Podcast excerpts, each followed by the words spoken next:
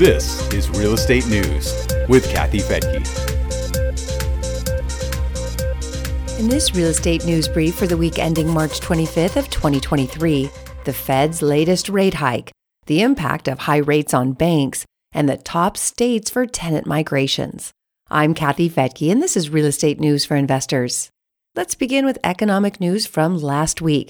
And the Federal Reserve hiked the short term rate once again, as we know, by a quarter point. The benchmark rate is now at four and three quarters to 5%. There had been speculation that we'd see a half point rate hike because inflation hasn't been coming down fast enough, but the failure of Silicon Valley Bank forced the central bank to be more cautious. Fed Chief Jerome Powell said he was surprised at how quickly Silicon Valley Bank collapsed and even admitted that committee members considered a pause in rate hikes. Federal Reserve data shows that almost $100 billion were pulled from accounts during the week that ended March 15th.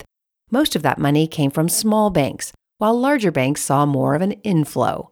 Although depositors have been yanking money from smaller banks, Powell says the deposit drain from small banks has slowed down and the U.S. banking system is, quote, sound and resilient, unquote. He says the Fed set up a powerful backstop for banks, allowing them to tap into an emergency loan program.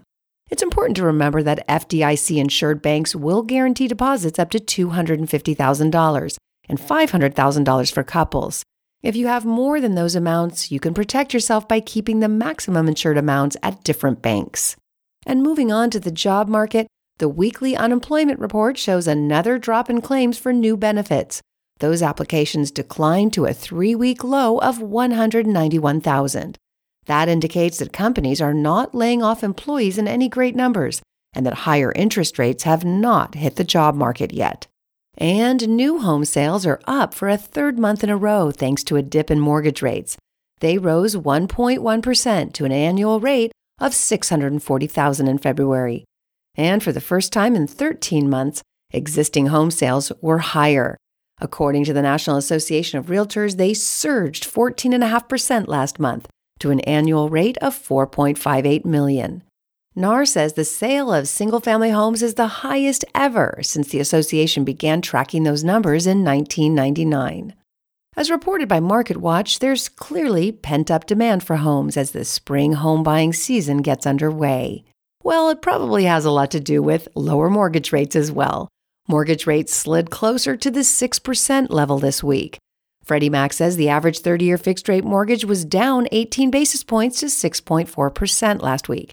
The 15 year dropped 22 points to 5.6. That was mostly in reaction to all that bad banking news as more and more investors seek the safety of bonds and mortgage backed securities. And in other news making headlines, pressure on small banks could make it harder to get a real estate loan. According to Goldman Sachs, there are about 4,800 small and mid sized banks in the U.S., and they're often the go to lenders for real estate, including a high percentage of construction loans.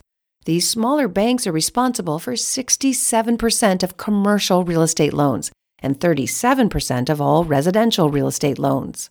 As reported by Axios, small banks had already started tightening their lending standards by the end of last year, but now economists are expecting more tightening. CoStar says about 40% of loan officers had tightened their lending standards for commercial real estate by Q4 of last year. Only about 5% said they were doing that in Q4 of 2021. Commercial real estate could face the biggest impact as property owners deal with low interest loans that are maturing, and many of them are in the office space, and there's a whole lot of half empty office space out there. Those loans will need to be renegotiated at higher rates, making it tough on property owners and their lenders as loans become more unaffordable.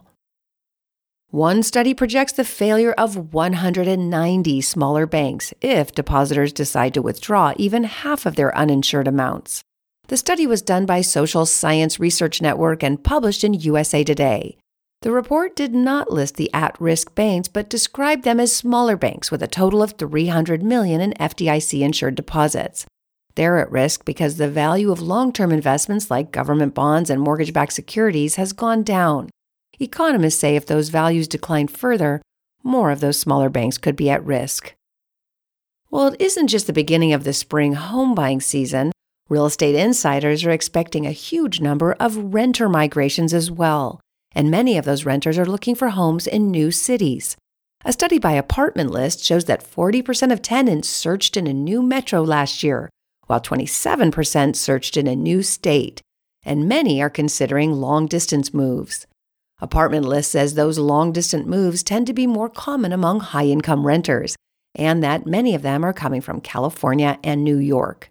Those two states each lost about a half million residents from 2020 to 2022. Top destinations for ex Californians are Nevada, Arizona, Texas, Washington, and Florida, while New Yorkers are heading to Florida, California, Massachusetts, Pennsylvania, and Connecticut. Well, that's it for today. You can check the show notes for links at newsforinvestors.com. When you're there, you can hit the Join for Free button for complete access to our market data and resources for real estate investing opportunities. I'm Kathy Fettke. Thanks for joining me here on Real Estate News for Investors. The views and opinions expressed in this podcast are provided for informational purposes only and should not be construed as an offer to buy or sell any securities or to make or consider any investment or course of action. For more information, go to newsforinvestors.com.